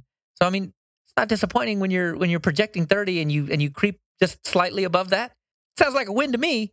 But anyway, uh, so SUSE went public, um, and they, I don't know, it was a it was a nice showing. I feel like, I mean, there, there's certainly a lot of backing behind it to uh, to get where they went. So I remember back in the day when SUSE was acquired by Novell because I was working at a college that uh, we ran all Novell. Uh, we ran Novell on Windows, and that was in lieu of Active Directory uh, because Novell could do some things that Active Directory couldn't at the time.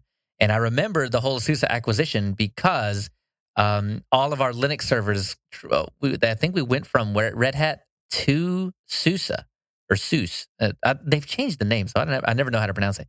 Um, anyway, and and that was when I got my crash course in uh, Bind. And oh my God, I've learned to hate Bind for the rest of my life. uh, Those those few months. Anyway, bought and sold, bought and sold, bought and sold. I think uh, Moss would have a lot more history on that because he has been following the SUSE buying and selling over and over and over again. Um, but yeah, so it went public in a good showing. That's nice to see. And then the last thing that we've got in the news one password. For those of you that are using one password for your password management, I use Bitwarden personally, but uh, I know there are folks that like to use LastPass. Uh, maybe a little less now because LastPass is being a little, uh, I don't know. I mean, moving more and more things to the paid tier. Let's put it that way. I, I, won't, I won't go too crazy on that one. I don't like it, but uh, LastPass is making more things, uh, putting more things in their paid tier. So uh, that leaves Bitwarden and OnePassword for your more free options. And uh, now OnePassword has a native Linux client. And so now they can actually start uh, fighting Bitwarden for Linux mindshare as far as who's going to do your passwords. So if you have not done a password manager yet, you probably should. And if it's not Bitwarden, check out OnePassword. If you want a hosted solution, otherwise, I think KeePassX is probably one of the better self-hosted solutions. Yeah, KeePass is probably the best self-hosted that I know of. Yeah, But and Bitwarden will let you self-host as well. So there's Oh. that option too. oh yeah, that's right. They will. You can host your own Bitwarden. Yeah, they give you a, a a Docker instance. You just run it in Docker, and then your key store is stored in that Docker image, as opposed to on Bitwarden server. So if you're a little more tinfoily, you can oh, you can hold all the keys, even the uh, you're just everything, everything, everything. So I'm one of these Linux mind shares that got picked up from this article because I, I'm not familiar with one password until they released on Linux. How does it compare to like LastPass? Is it like LastPass, but you also have a desktop client? Yeah, I mean, I use I use the desktop client uh, almost exclusively on Bitwarden. I don't like tying it into the browser. I know that uh, really kind of kneecaps a lot of the convenience, but yeah. I mean, with the amount of supply chain attacks that we're about to talk about in security anyway, um, I, I don't trust it. I give me the real uh, signed app by Bitwarden, and I'll use that, and that's that's pretty much it. Um, Hmm. But uh, these password managers, that's that's one of their big claims is, or one of, one of the big features of that is you add it to your browser and it just autofills all the stuff, and that way you don't actually have to remember passwords. I might have to check out one password. I'm looking for an alternative. Put a couple of your passwords in it and uh, i mean something that you log into every now and then and uh, see how you like it. But you know as far as if you're just going to use the app they're the same bitwarden and one password. Um, once you start digging in uh, i liked bitwarden's stance on you know they don't hold your keys they don't whatever they just they just hold the encrypted store and they transfer that to you and that lives locally on your um, on your machine. Until you make changes to it and then that change uh, you you just you shoot up the new key store uh, your new password store to the server. But Bitwarden never never holds your key. That's the idea. They're your password, your master password for everything. They never touch it. They never see it. So that I think is fantastic. Um, but yeah, again, you know, if you if you don't like that, you can just host it yourself. I don't know if you can do any kind of one password self hosting, but that was the last thing. I was like, okay, you know what? They let you do that. I'll trust Bitwarden uh, because of that. Anyway, I guess that'll do it uh, for all of that. I have a question for y'all in the security update, so let's head that way.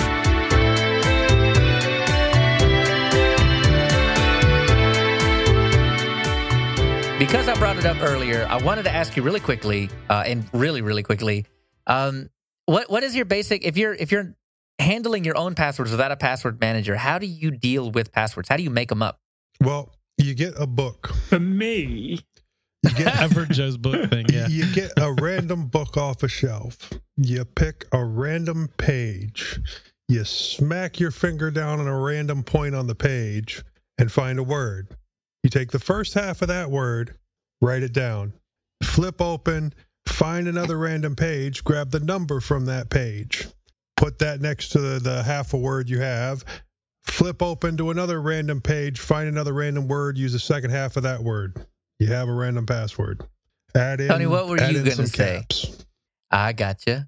I, it's probably not the most secure, but I have a I have a core password that I know, and then I tend to tag on something at the beginning of that and something at the end Right. of it, and it usually relates to the to the place where the password That's is. pretty smart. So I mean, Uh, for for people, I think that that um, are going to groan at you when you say your password should be longer than six characters.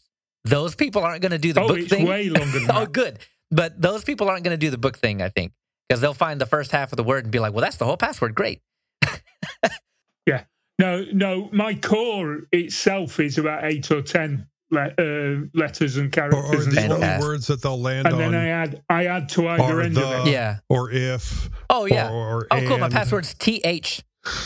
Perfect. Um, honestly, I'm I'm more of a phrase guy. Um, you know, a personal phrase, something that you say, or uh, something that uh, that you do that you love, a movie quote, something like that. Um, and then, I mean, if if if the company or the people that are storing the password hash or whatever require that you have caps or exclamation points or whatever, um, you know, obviously meet that requirement. But it should be something that you can remember because if you're having to write it down, my guess is you're not storing that in a locked, secured case of some kind to make sure that nobody else can read the password, right? I mean, because security is hard, and if you're writing it down, you got to do that. But if it's something that you can remember, like a phrase, make it as long as you possibly want. People that put in, um, I mean, uh, okay, I get it. Like after 100 characters, like it's getting really unwieldy. But I mean, when you put that upper limit on on passwords, you're really kind of uh, you know, kneecapping how secure a password can be because I think overall length trumps everything. If you can get it to like 32, 40 characters, I think you're going to be bottom of the barrel as far as uh, showing up on Have I Been Pwned? you're going to be bottom of the barrel, man, uh, because of the way that they do a lot of those attacks, a lot of those brute force Yeah. attacks. Well, for a brute So- force attack, yeah. But if if if they end up owning the entire system, then they're gonna, you know, Yeah, but your your password will likely be one of the last ones because the way that they attack those is through rainbow tables or uh, you know generation or something like that. And when your password is stupidly long, it's going to take forever to get to there. yeah, and, just I mean, make it, it- a phrase that you're, you know, you're Right. not gonna forget. Make it huge, but something that you can remember. And it, you know, itsy if, bitsy if the, spider went up the water spout. Take out the spaces, put some leet in there. that's that's better than the most popular password one two three four five six. So you know, yeah, heck yeah, Yeah, I do song lyrics with leet with uh, leet text. perfect. See, that's the kind of thing, Yeah, but right? is it from you your, have is it from your band or do you pick like other no, bands? No, it's not from my band. Um, it's uh from just other stuff. Sometimes it's literally like the song I have stuck in my head the day that I'm making that password. Oh, that would be scary. So it's not always the same. you, it's you the forget same your couple password, and then you're like, "What song did I have stuck in my head that day?" I've done Come that. on. Yeah, I've done that at work. oh I, I- no, yeah. I set some uh I had I set some local switch passwords and I was like okay, I kind of remember I remember the band. I Oh, start like I start like singing song lyrics trying to find the find the right one. yeah. But most The other one I sometimes I, I just sometimes it's forgetting whether you've used an uppercase or a Yeah. Yeah. lowercase or a symbol instead of a, a Yeah. letter or I, I usually I usually figure it out as long as there's not some kind of lockout. Like after three times, Oh, he locked yeah, you out yeah, for 30 minutes. I'm you're like, well, yeah. Um, Yeah. but I, I I usually don't know my password because I, I generate it. I don't I don't Right. usually know any of my passwords. A lot of my passwords are like that now because of Bitwarden. Uh, but if you're not using it, man, make it long and make it memorable. So uh, the next thing we got is uh, Facefish is a new rootkit comes in two parts that affects just about every Linux and BSD box out there. Um, so I, I can't really go too far into because we're we're running real late. But the general idea is a two part uh, two part payload, and basically what happens is um, you end up with a rootkit in your machine that gives root level access to this particular rootkit, and then at this point, uh, the the people that have given you this rootkit uh, can pretty much do whatever they want to. So, mm, mm, mm, mm. we're seeing, uh, and it's actually fairly smart. I forgot about this part where it'll detect the environment, it will uh, decrypt, uh, de- decrypt the configuration, it'll configure the rootkit on the fly, and then it'll install it.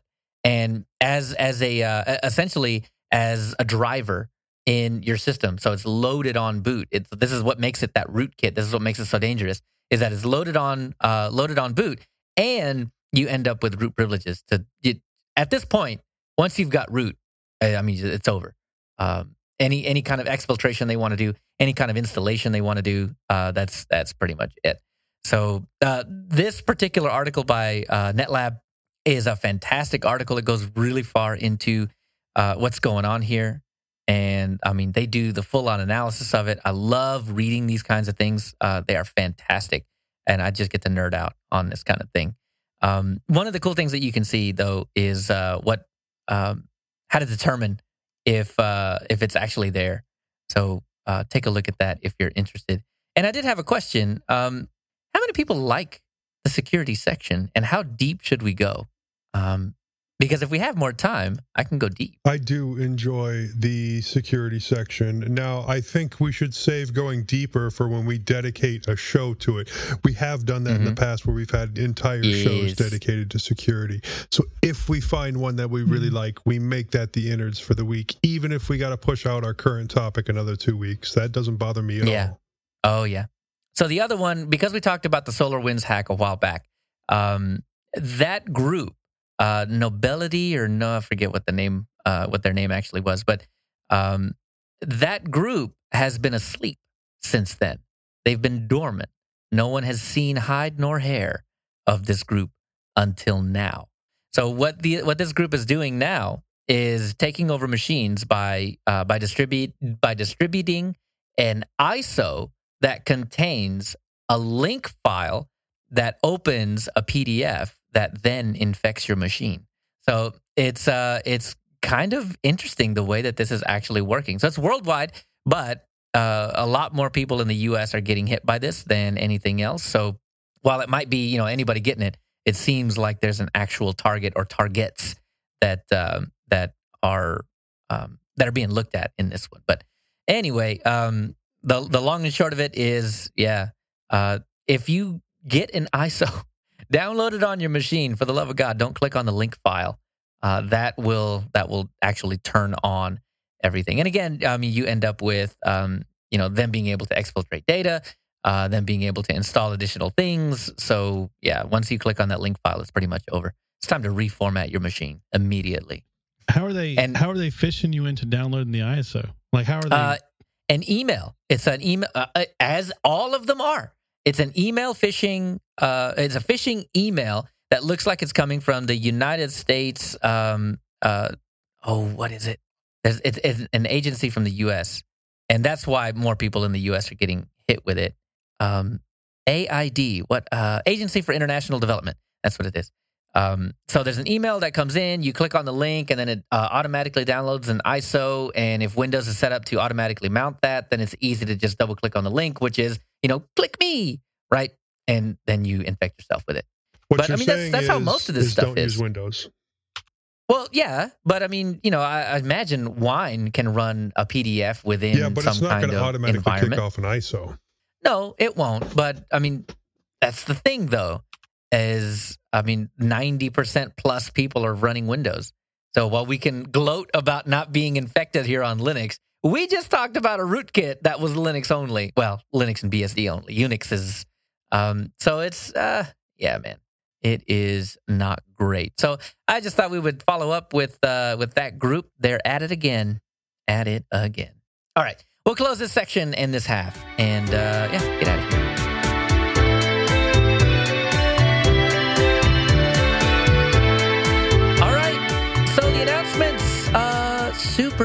This time. Last time we had like five that we don't normally have, but this time we have the normal one, which is our our next episode is going to be 2 p.m. U.S. Central Time on June 13th, 2021, normal time.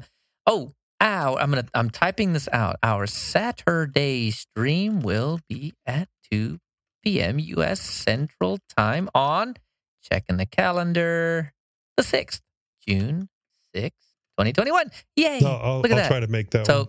hey, anybody try to make that one?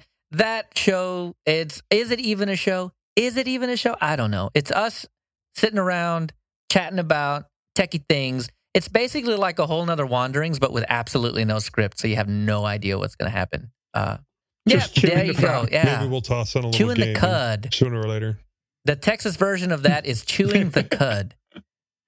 All right, so that'll do it for the show. Then, uh, Joe, where can we get more of you? Well, you can catch me on a couple other podcasts. I'm on the Linux Link Tech Show, which is every Wednesday evening. That's www.tllts.org. I'm on the Linux Lugcast, www.linuxlugcast.com. Um, we record the first and third Friday of every month. Uh, it- you can go out to the website, get the information, and join us. Anybody that wants to be on the podcast, please join. Um, you can catch me on MeWe or you can send me an email directly, jb at mintcast.org. nice and Bo. Uh, Josh and I uh, do another Linux podcast uh, called Crowbar Kernel Panic. Um, it's uh, it's a gaming podcast, um, but from two Linux nerds. So it's Linux gaming podcast, and you can email that podcast at crowbarkernelpanic at pm.me.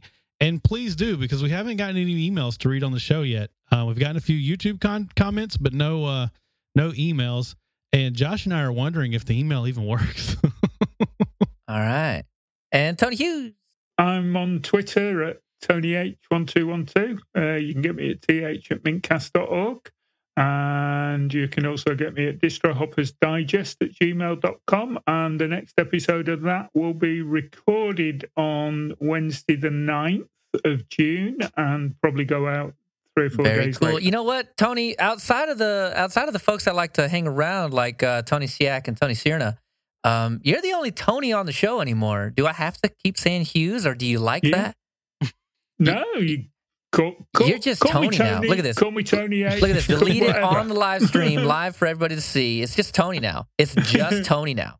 So the uh, Tony. hey, you got to change it to the, The- Tony. Yeah, hold on, The hold on. Tony. There it is. The Tony. there it is. All right. So um, Josh isn't here this time, but as you heard, Crowbar Kernel Panic comes out all the time. Uh, when, when is it? When does it come out, Bo? Is, is there Uh, any, we- any set schedule, or is it just whenever? we live stream it every Saturday. That's opposite the Sundays that we re- we live stream this. So uh, we should be doing one this coming Saturday. On the Saturday. 6th, when we're Um, doing our other live stream. Oh, And that that's in the evening, oh, that's right? a good point. Yeah, we do. We're, we're competing shows. Oh crap! no, no, no. Wait, wait, wait. What what what time is it? Uh, we do it at about seven Oh, o'clock. that's well uh, after the Eastern show. Standard Time. That, that's well No, after. we're good. So check this out. Here's what you do. Here's what you do. You just you just set up your Saturday. Here it is. You get you get munchies, you get drinks, and you just come and hang out. So at two Central US, you come hang out with the Mintcast crew. Sometimes that's Bo, sometimes that's Josh, sometimes you know whoever. And then we we chew the cud for a little while, and then you take a break. You take a little break, Or- have or- yourself or- an or early we do some gaming, and, and then we switch right Yeah. into to CKP. Exactly. yeah, Yeah, that'd exactly. Awesome. You Yeah. go you go mow the lawn, you do what you got to do. You take no, care of your business your and then you come back no. around. You don't get anything else done. You're Oh man, I don't know if I have that much time, but you take a quick break in between the two shows, come back at uh, seven o'clock. That's not central, right? So it'd be six o'clock central. Seven. Is Yeah. that- so yeah, six o'clock central. Yeah. All right. So you got you got you got about three hours. So it's like two to three central time on uh, on the Mintcast Saturday show.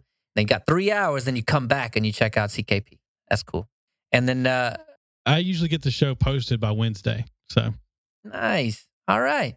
So see, we got your Saturday planned out for you. Now all you got to do is follow through. Oh, you're gonna have to change Josh too. Why, Josh? Oh, he is. He's the only Josh. I don't know why. Yeah, true. He has. He, oh, you know what? He's just going to be Josh on Tech now. That's going to be his. Yeah. His last name is on Tech. right. So Josh Hawk, you can get him at Josh on Tech at mintcast.org, at Josh on Tech on Twitter and most of the sho- social sites, and of course Crowbar Kernel Panic. Go check that out. Uh, Mike's not with us today, but Mike at mintcast.org and Grouchy M on Discord and Telegram. As for me, leochavez.org uh, and at Leo Chavez on Twitter, at Leo at C.im on Mastodon. You can find me also, linuxuserspace.show should be coming out the beginning of July. And of course, if you want to buy me a coffee, there's a link to do that. But before we leave, we want to make sure to acknowledge some of the people who make Mintcast possible. Owen Peary for our audio editing, Josh Lowe for all his work on the website, Hobstar for our logo, and Londoner for our time sync. Bytemark Hosting for hosting mintcast.org and on and our Mumble server. Archive.org for hosting our audio files. HPR for backup for our backup Mumble room. I'm going to get through this outro, I promise. Uh, the Linux Mint development team for the fine distro we love to talk about every fortnight. Thanks, Clem. Thanks, Thanks, Glenn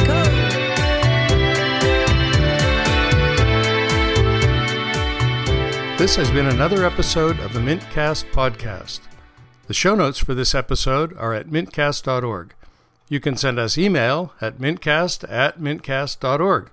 You can find more information about Linux Mint at www.linuxmint.com.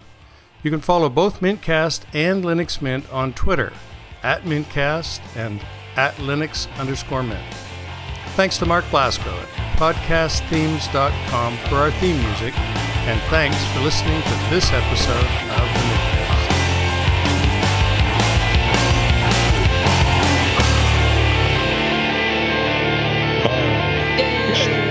Stopping my Here's the recording. back end. Tony, Tony, you made it. I'm sorry.